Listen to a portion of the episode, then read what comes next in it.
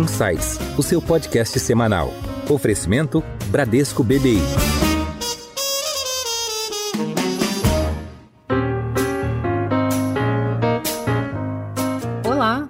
Bem-vindos a mais um episódio do Insights, o seu podcast semanal sobre economia e investimentos. Estamos vivendo uma forte recuperação econômica, com maior alcance da vacinação. Por outro lado, estamos passando por uma crise hídrica que eleva as tarifas de energia, contribuindo para uma inflação em alta. E o Banco Central vem elevando os juros para combater o processo inflacionário. Ao mesmo tempo, a necessidade de atender a população, provendo auxílio aos mais vulneráveis, tem trazido desafios na parte fiscal. E como fica a economia? Para falar sobre esses assuntos, temos o prazer de conversar hoje com o secretário estadual de Fazenda e Planejamento do Estado de São Paulo, ex-presidente do Banco Central e ex-ministro da Fazenda, Henrique Meirelles. Ministro, seja muito bem-vindo ao Insights. Muito obrigado, Priscila, muito obrigado pelo convite aí e pela sua oportunidade de falarmos um pouco sobre o Brasil e obrigado pela participação de todos. E nós chamamos hoje também para essa conversa o economista-chefe do Bradesco BBI, Dalton Gardman. Dalton, bem-vindo ao Insights. Dalton, tudo bem? Prazer vê-lo. Obrigado, doutor Meirelles. Ministro, o senhor poderia compartilhar com os nossos ouvintes quais as ações adotadas no combate à pandemia até agora, tanto no estado de São Paulo quanto no país? Pois não. Em termos de combate à pandemia, São Paulo teve algumas fases. A primeira fase, uma fase de restrição de funcionamento de empresas, não um pouco mais de um ano atrás, onde diversas atividades tiveram o seu funcionamento restrito dentro de um raciocínio, de uma linha de ação de proteger vidas em primeiro lugar e, em seguida, cuidar para que a atividade econômica sofresse o mínimo possível. A partir de um segundo momento, quando começou-se a se entender melhor o funcionamento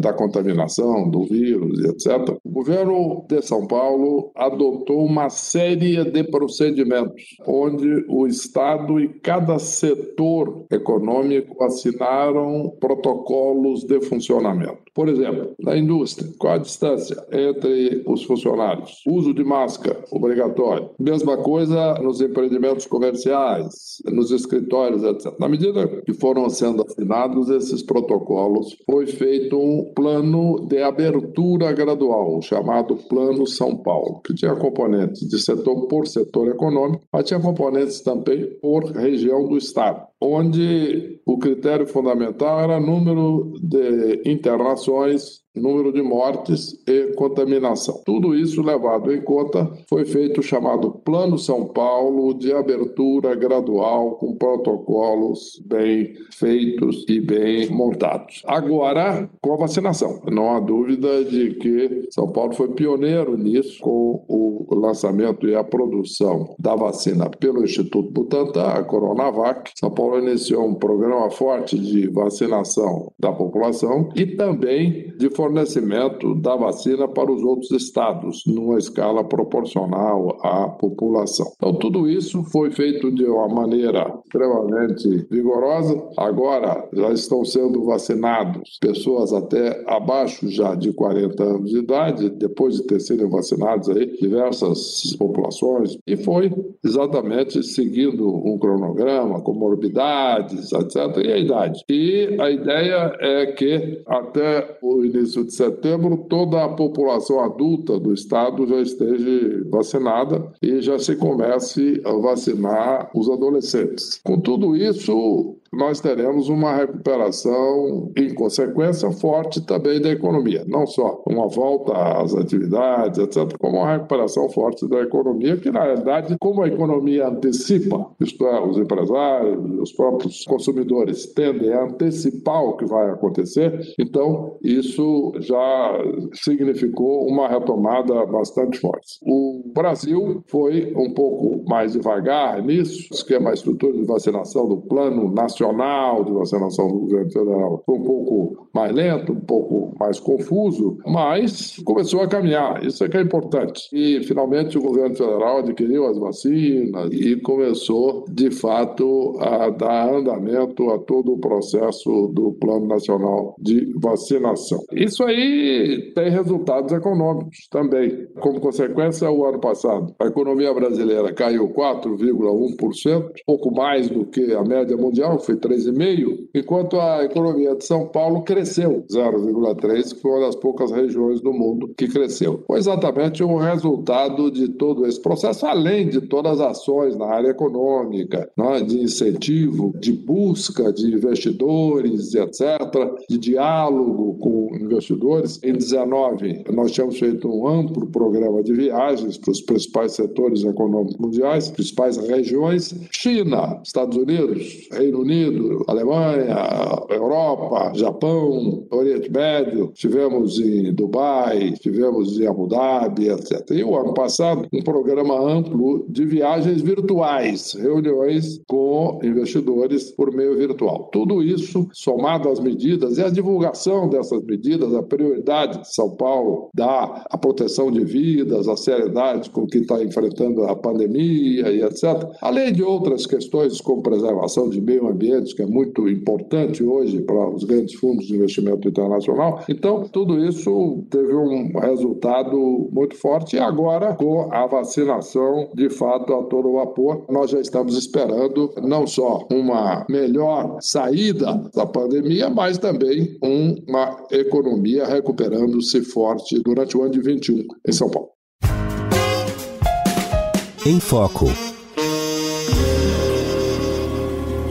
Deixa eu perguntar sobre essa abertura como cidadão do mundo, como que o senhor vê essa reabertura no mundo e no Brasil? Em que a gente pode estar mais atrasado? Quais os desafios que o senhor vê de hoje aí para frente, até o fim do ano? A gente pode recuperar esse atraso, recuperação do setor de serviços? Qual a tua visão geral sobre a reabertura no mundo e aqui as diferenças que teríamos? Olha, não há uma visão homogênea do mundo todo. As situação é muito variável entre países e mesmo entre regiões do mesmo país. Eu estava vendo, por exemplo, em detalhe nos Estados Unidos, mesmo lá, que já tem uma vacinação muito avançada, uma prioridade absoluta com o governo federal investindo fortemente, uma disponibilidade muito grande de vacinas etc. Mesmo lá tem diferenças muito grandes. Alguns estados está havendo já surto, retomada de contaminações, etc., porque a população está vacinando-se numa uma velocidade menor. Em resumo, isso aí varia muito de estado para estado. Estou falando agora de um determinado país, no caso dos Estados Unidos. E como se compara países, de fato, as variações são enormes. Haja vista o que está acontecendo na Índia, por exemplo, que é uma tragédia que está hoje afetando o mundo inteiro na medida em que acabou se desenvolvendo um novo tipo de vírus, uma chamada variante Delta, que já hoje é responsável por 30% das contaminações na maioria dos países que está chegando no Brasil e etc. Então, tudo tudo isso vai variar muito de país para país. O Brasil está, como um todo, um pouco atrás, São Paulo um pouco à frente, mas está caminhando e esperamos aí, como eu disse, que até o correr do segundo semestre, com uma população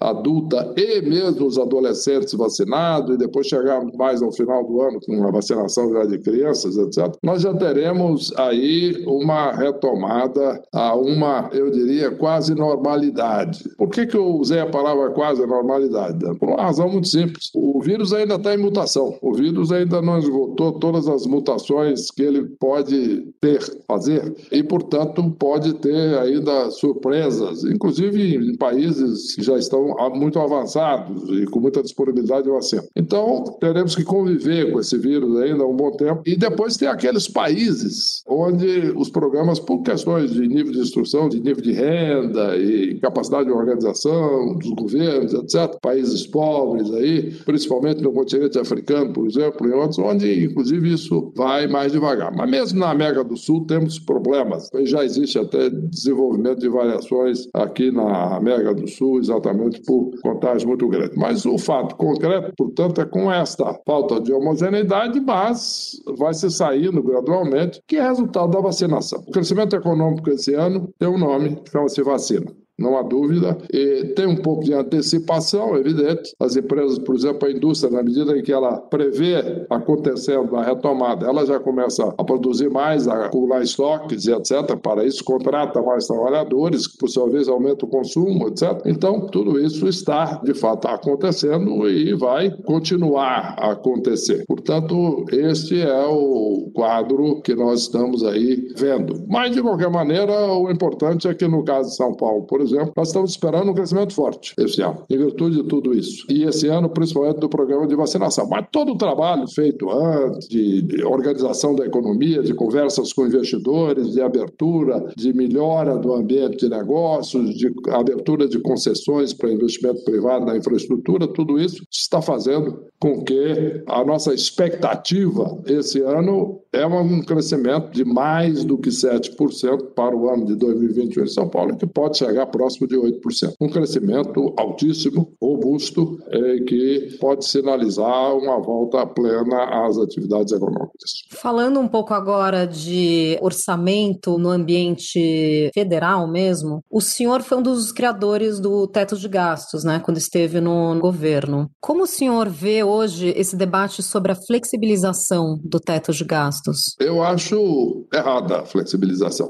Isto é um limite importante que deve ser seguido. Na medida em que entra naquele esquema do Brasil antigo, da lei que não pega, mais ou menos, veja vocês, perde a efetividade. E a vantagem do teto de gastos é exatamente resolver um problema histórico no Brasil, que é um aumento insustentável do gasto público e da dívida pública. Isso leva a aumento de juros, leva a aumento de inflação, incerteza e falta de crescimento econômico. Nós tivemos uma crise econômica enorme em 2015 2016. Por exemplo, quando eu assumi o Ministério da Fazenda, em maio de 16, o crescimento do PIB de maio de 15 a maio de 16, 12 meses ali, tinha sido negativo. Quer dizer, houve uma queda do PIB de 5,2% no Brasil maior do que a queda do PIB na pandemia. E a razão era fiscal, isto é, um crescimento insustentável de gastos públicos em que os agentes econômicos viam aquilo como uma crise à frente. Nós temos que agora resolver definitivamente essa questão de gasto público, mantendo o teto de gastos, porque naquele momento, quando foi instituído o teto de gastos, o Brasil imediatamente reverteu no ano seguinte. De dezembro de 16 a dezembro de 17, o Brasil já cresceu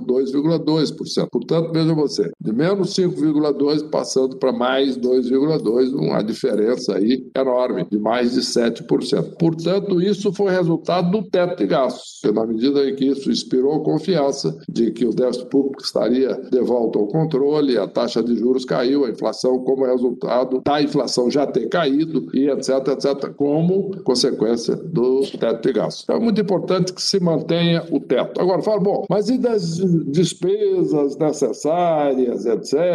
Muito bem. Em primeiro lugar, nós estamos vivendo um episódio inflacionário. Inflação aí próxima de 8%, do ano deve ser um pouco menor do que isso, mas é muito alta e muito maior do que a meta de inflação. Agora, o importante é o seguinte, nesse caso que nós estamos conversando, a inflação ajuda a arrecadação de qualquer governo, federal, estadual, municipal. Portanto, aumenta a arrecadação federal. Isso, ao mesmo tempo, o PIB real, que é o que nós falamos, descontada a inflação, não altera. Mas o PIB nominal, isto é, aquele PIB que se usa para fazer a relação com a dívida, etc., esse aí sobe, né, por causa da inflação. Isso não resulta em maior crescimento econômico, mas resulta no número de PIB maior do ponto de vista nominal, não o PIB real, que é o que nós conversamos a respeito. Então, o que, que acontece? Isso faz com que a dívida possa cair um pouco, um percentual, que ajuda na administração. Já se vê uma dívida perto de 82% do PIB, quando tinha chegado a quase 90%, 82 no final de 21, e a própria inflação ela dá uma margem maior de gastos dentro do teto porque o teto é corrigido pela inflação do ano anterior. Então, no ano que vem, nós teremos um crescimento do teto equivalente à inflação deste ano. Portanto, tem uma boa margem. Agora, fala, bom, e, os, e aumento de gastos, a pressão de aumento de gastos, etc., seja a pressão legítima, social, seja a pressão eleitoral, como é que faz? Muito bem, para isso tem que se cortar outras despesas. Por exemplo, a reforma administrativa, que está aí, como nós fizemos em São Paulo, uma reforma administrativa dura, séria e que cortou despesas e que diminuir, portanto, é muito importante o déficit público mediante um corte do custo da máquina pública. Isso é que é de maior importância. A reforma administrativa está aí para isso. Então nós temos que de fato, estabelecer prioridades. E aí uma grande vantagem do teto, talvez a maior delas, é obrigar o governo a fazer, definir prioridades. Como eu dizia, parafraseando um presidente que o Brasil teve há quase um século atrás, Washington Luiz, quando ele dizia no Brasil, diante de 1930, governar é construir estradas. Eu, parafraseando isso, eu gosto de dizer: governar é definir prioridades. Isto é que é fundamental, isto é que é importante. E o teto força a definição de prioridades. Então, o teto deve ser mantido da maneira como está, sem flexibilizações que fazem com que ele perca a efetividade. Em alta. Ministro, minha pergunta é sobre a capitalização da Eletrobras, outra medida que foi gestada lá atrás contigo. O que, que a gente pode aprender com a forma pela qual a Eletrobras foi capitalizada, né, visando a privatização? Em que medida a gente pode extrapolar um outro modelo, um pouco menos ruidoso como foi esse, visando outras privatizações, Correios? O ministro Guedes foi muito eloquente lá atrás em se privatizar muito mais. Qual se seria o caminho das pedras aí no tocante à privatização na visão do senhor? Olha, a privatização é fundamental. Ela faz parte, de um lado, de uma agenda fiscal, né, porque o governo arrecada com a privatização, mas principalmente de uma agenda de produtividade, de investimento, na medida que entra capital privado para investir naquele setor, naquela empresa, né, no caso da Eletrobras, na eletricidade no Brasil, na disponibilidade de energia, que é um dos fatores que pressiona, inclusive, a inflação esse ano, subida da energia, nós temos aí muita dependência da energia hídrica, né, que é aquela gerada por hidrelétricas, por água, né, por empresa, e que com a crise hídrica por uma maior seca, isso leva exatamente uma certa pressão de energia e de custo da energia. Mas, em dito isso, que é muito importante, portanto, o investimento na Eletrobras, mas também a arrecadação do governo. E é o caso dos Correios ou dos outros, todos que podem, das outras entidades que podem ser privatizados. É muito importante isso e é o caminho para o Brasil. Agora, você pega alguns países, por exemplo, como o próprio Estados Unidos, que é a maior economia do mundo, então sempre deve ser citado. Você não vê grandes estatais nos Estados Unidos. Não há necessidade disso. É melhor ter uma economia competitiva e, principalmente no mundo de hoje, quando temos juros baixos no maior parte do mundo e muita injeção de recursos por parte dos bancos centrais das principais economias, nós temos muita liquidez, muito recurso no mundo que está disponível procurando boas oportunidades de investimento. No caso da Eletrobras foi muito controverso, de fato, porque teve outras questões. Foram incluídos benefícios, benesses para setores empresariais ou determinados setores do mercado de energia, etc., é o que no jargão legislativo se chama dos jabutis. O jabuti é aquilo que se fala o seguinte: jabuti não sobe em árvore, mas se tem um jabuti em cima de uma árvore é porque alguém botou lá, né? Então, é uma certa maneira jocosa de que no Congresso e no Poder Legislativo se usa para colocar essa questão que tem um determinado projeto e se alguns parlamentares acabam conseguindo aprovar determinados movimentos específicos, determinadas coisas que não têm relação necessariamente com o projeto como um todo, mas são para beneficiar um setor econômico, um setor geográfico, um setor político e etc, etc. Então é muito importante que isso seja bem feito. E é muito importante, portanto, que haja uma coordenação política forte entre o Congresso e o Executivo. Em momentos como esse, torna-se mais importante. Precisamos fazer melhor. Privatizar, sim. A fazer o melhor possível, uma coisa mais, digamos assim, organizada, sem esses projetos paralelos, benefícios específicos, e o um ambiente de produção, um ambiente de cooperação visando o melhor para o país. O ambiente carregado não favorece a economia, os investimentos, etc. E, portanto, nós precisamos de algo seja distensionado e que vá em frente. Mas, em resumo, privatização sim. As lições da Eletrobras, respondendo direto à sua pergunta agora, é de que deve-se evitar a adição desses diversos componentes, essas benesses, etc., que se muitas vezes se introjeta nos projetos que não são necessariamente parte daquele projeto diretamente e que servem de lição, sim, para a privatização de Correios e de outras entidades estatais à frente. Mas, de novo, privatização é o caminho e é muito importante. Ministro, já que nós estamos no tópico de energia elétrica e da Eletrobras, inclusive, né, o último episódio nós gravamos com Rodrigo Límpia, né, presidente da Eletrobras, e queria perguntar para o senhor sobre esse desafio energético, né, que a gente está vivendo essa crise hídrica que o senhor mencionou, o que faz com que a gente acabe dependendo mais das termoelétricas, né, isso encarece as tarifas, nós estamos aí já na bandeira vermelha 2, e como equilibrar esse problema? Primeiro, vamos realmente ter que realizar um racionamento e como resolver essa questão da matriz energética mesmo? Olha, a ideia é o seguinte: em primeiro lugar, Quanto mais nós pudermos, de fato, investir em hidrelétrica, que é a fonte de energia mais barata, etc., e menos poluente, melhor, não há dúvida. Mas aí é, é uma coisa de mais longo prazo, mais cara e depende mais, depende muito, na realidade, da disponibilização de recursos naturais, de água e etc. Mas existem aí projetos enormes aí no norte do país, ainda em andamento, que podem ser terminados, etc. Agora, a curto prazo, eu acho que o importante aí é é, a conscientização da população, é? para reduzir consumo horários de pico, etc., esse ponto de desperdício de energia no Brasil. Então nós temos que enfrentar isso com vigor e com clareza, né? mostrar à população que é benefício de todos e mais benefício de cada um. Economizar energia no horário de pico, evitar exatamente esses surtos que forcem o uso de energia exatamente de termoelétrica, que é, como você mencionou, a mais cara. Segundo, sendo necessário, pode-se fazer também taxações, custos diferenciados de preço da energia, dependendo do momento do dia. Né? Então, temos que partir para a racionalização no sentido de conscientização. E depois, se for necessário, evidentemente, uma colocação de um custo maior em momentos de maior uso de energia, de pico de energia, etc.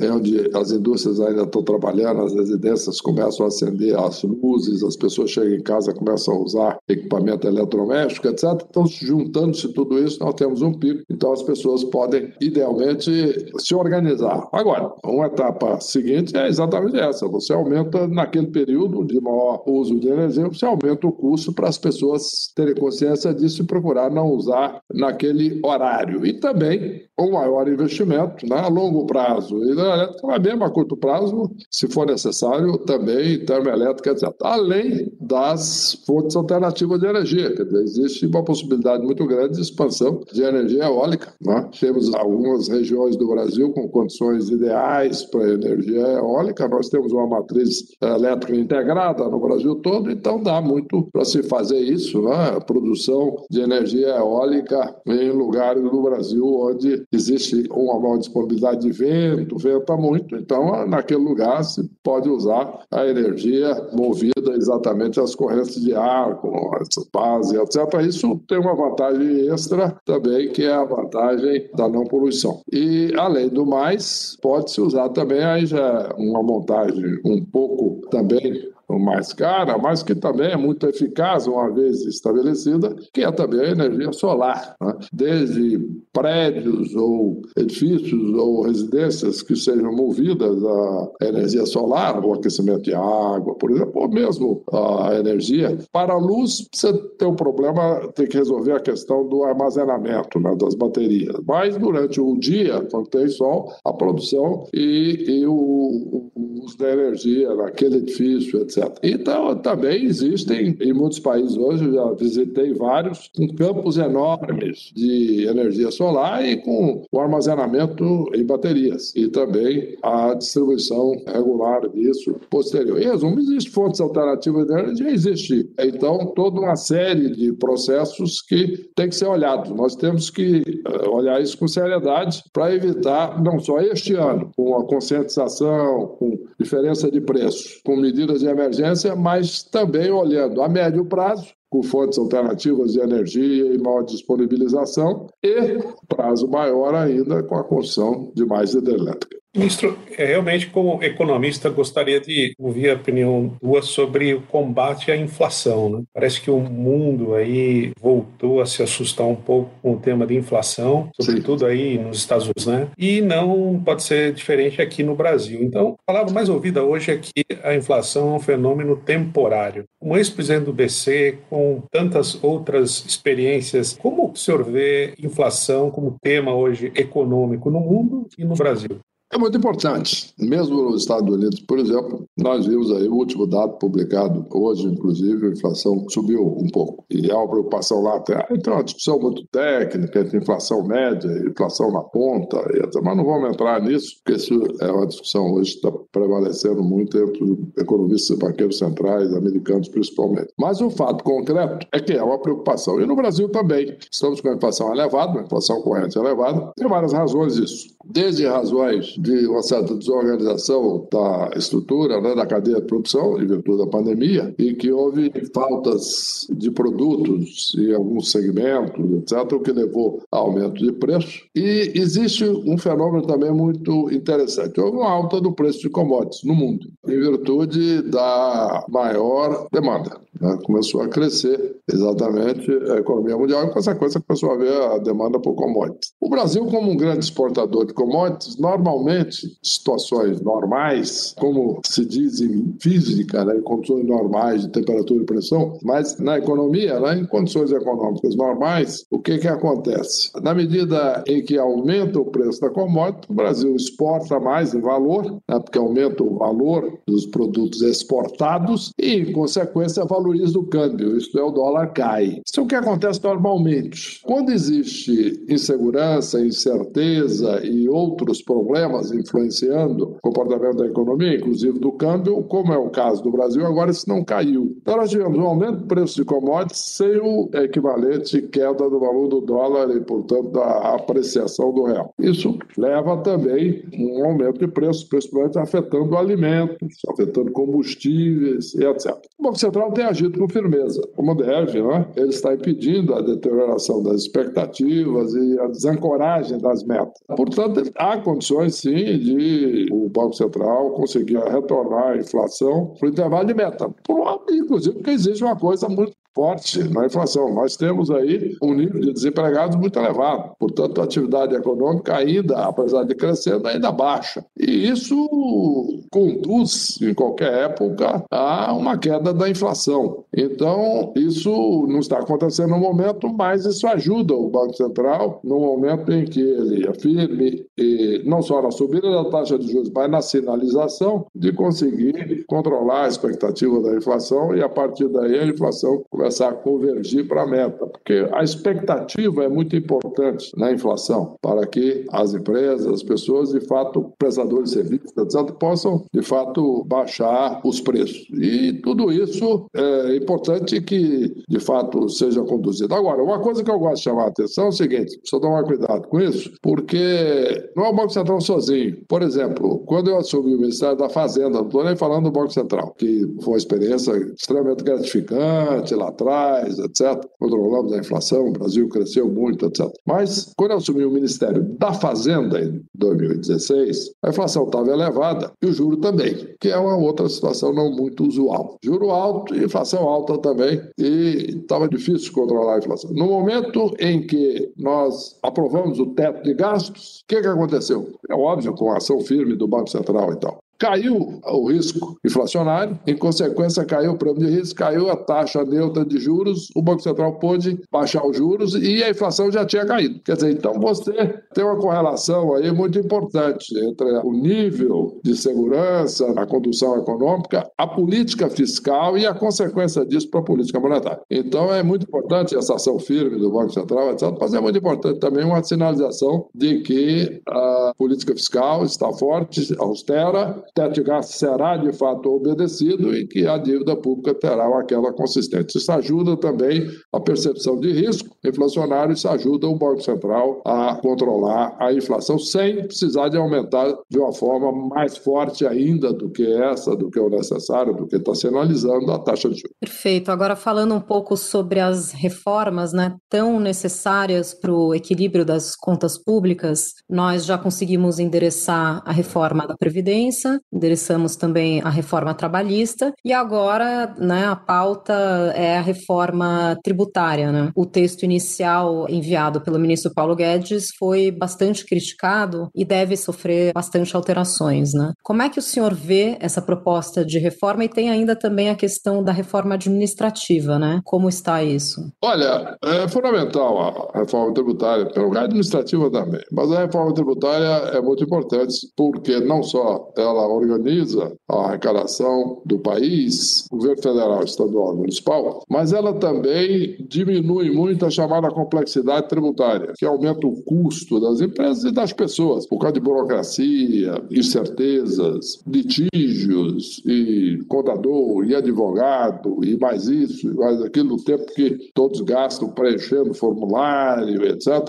e que pode ser muito simplificado. E eliminando uma boa reforma administrativa, desculpe, tributária, eliminando a guerra fiscal. Existe uma proposta boa que está na Câmara dos Deputados, que é a chamada PEC 45, que é o projeto de emenda constitucional número 45. Tem a PEC 110, que está no Senado também, mas os estados fizeram um acordo unânime pela primeira vez em 30 anos sobre esse assunto e apresentaram um projeto a essa emenda constitucional, um projeto de mudança de alguns aspectos dessa emenda, que é o chamado substitutivo. E isso aí é algo que eu acho que resolve, de fato, todos esses problemas. Simplifica, elimina a guerra fiscal, etc., e permite um imposto chamado Imposto de Valor Agregado Amplo, né, que é o imposto só, uma reforma ampla que cria o IBS, Imposto de Bens e Serviços. E aí inclui os impostos federais, os ICMS, são os impostos estaduais e também o ISS. O governo federal apresentou uma outra proposta, só os impostos federais, com uma visão bastante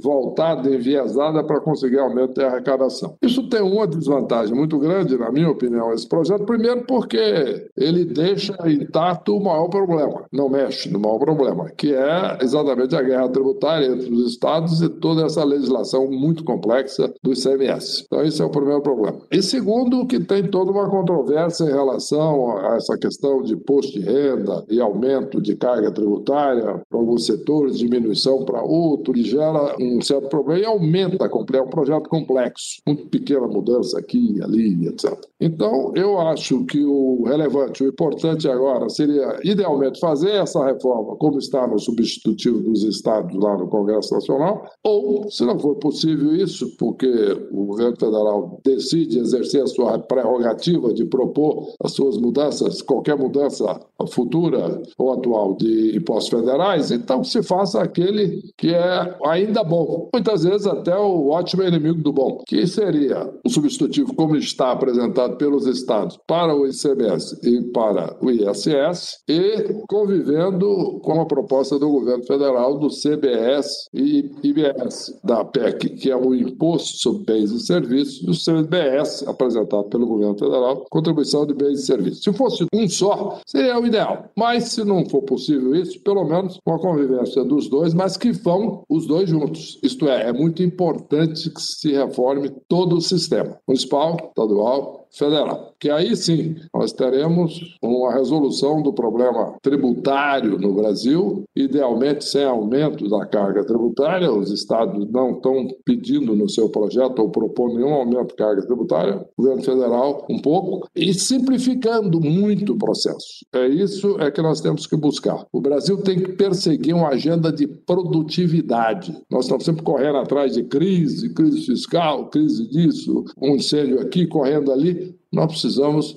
de resolver alguns problemas estruturais e, como por exemplo a reforma tributária, e trabalhar visando aumentar a produtividade, que significa aumentar a capacidade de cada um trabalhando o mesmo número de horas, produzir mais e melhor. E é esse o caminho que nós devemos perseguir na reforma tributária. Ministro, uma última pergunta. Quais são as expectativas aí para a economia em 2022 e a interface que essa pergunta teria no tocante a eleições, né? O que as eleições poderiam alterar essa perspectiva? Como o investidor deveria se posicionar diante desses desafios aí analíticos no que se refere a especificamente 2022? Olha, da maneira como está hoje a pesquisa eleitoral, se a eleição fosse realizada hoje, evidentemente indica uma vitória do ex-presidente Lula, uma certa distância em relação ao presidente Bolsonaro, e com a terceira via, né, o governador Dória, etc., o ex-ministro Mandetta, etc., um pouco mais distantes,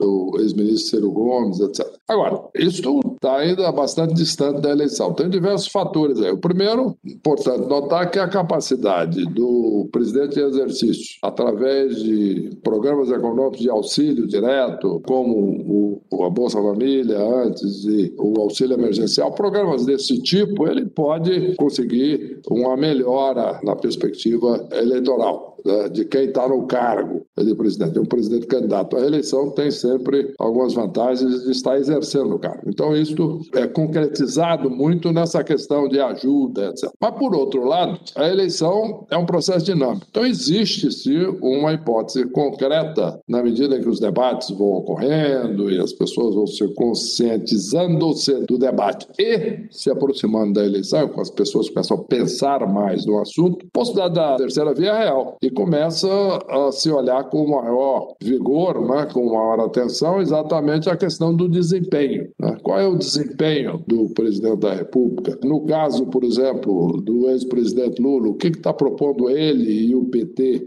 né, exatamente? Qual é o histórico também? E no caso da terceira via. Nesse aspecto, eu acho, inclusive, que o governador Dória tem uma vantagem importante na medida em que ele está fazendo, obviamente, uma excelente administração em São Paulo. Nós estamos vendo aí aí resultados econômicos, né, com São Paulo crescendo esse ano entre 7% e 8%, é um crescimento fenomenal, e que isso vai se refletir aí durante o ano de 2022. A vacinação, que é muito importante, né, até o final do ano, aí, com a população de São Paulo já totalmente vacinada, etc., à frente do restante do país. Então, tudo isso pode beneficiar e colocá-lo também como um, uma pessoa a disputar aí o segundo turno. Portanto, eu vou citar aqui um político ou um, digamos, um ditado mineiro antigo de políticos mineiros que dizia o seguinte: eleição e mineração só depois da apuração. Né? Então, o importante é isso. Eu acho que a, a terceira via é real, eu acho que o mercado deve olhar isso com atenção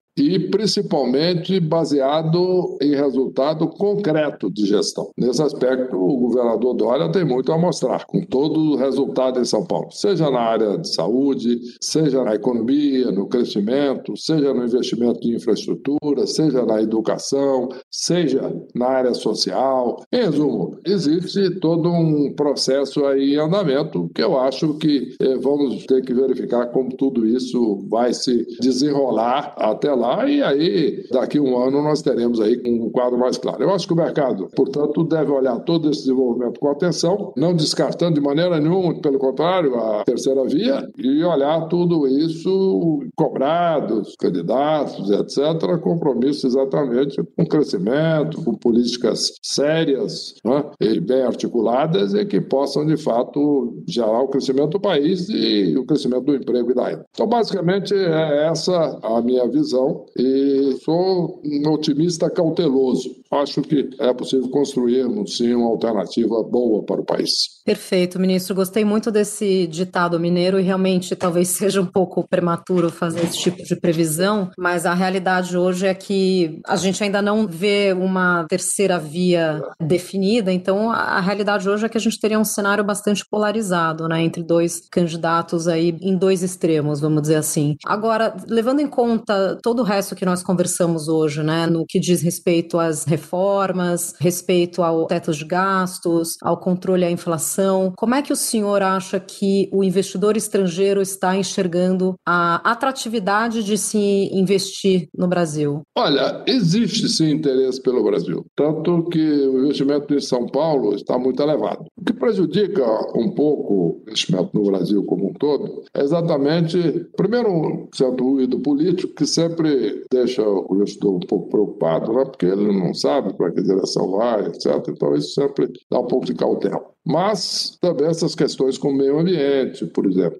é, preocupam um pouco o investidor. Por outro lado, em São Paulo, por exemplo, que tem um compromisso claro com o meio ambiente, etc., e nós temos tido contatos frequentes com investidores internacionais, seja presencialmente, seja virtualmente, etc., o fato é que existe sim uma disponibilidade de capital muito grande. Hoje o mundo está muito líquido e há uma predisposição sim para investir procurando boas oportunidades. O país crescendo oferece essas boas oportunidades. Essa questão eleitoral é uma coisa que vai estar no radar de todo mundo. Falamos sobre isso. Agora, o exemplo de São Paulo mostra assim, que há capital, há interesse e o investimento no estado de São Paulo está crescendo bastante e vai reagir ainda mais com o crescimento muito forte do estado esse ano. O São Paulo, você ter uma ideia, gerou 40% dos empregos no início do ano, né, aqui no Brasil, 40% dos empregos gerados no Brasil como um todo, São Paulo tem 20%,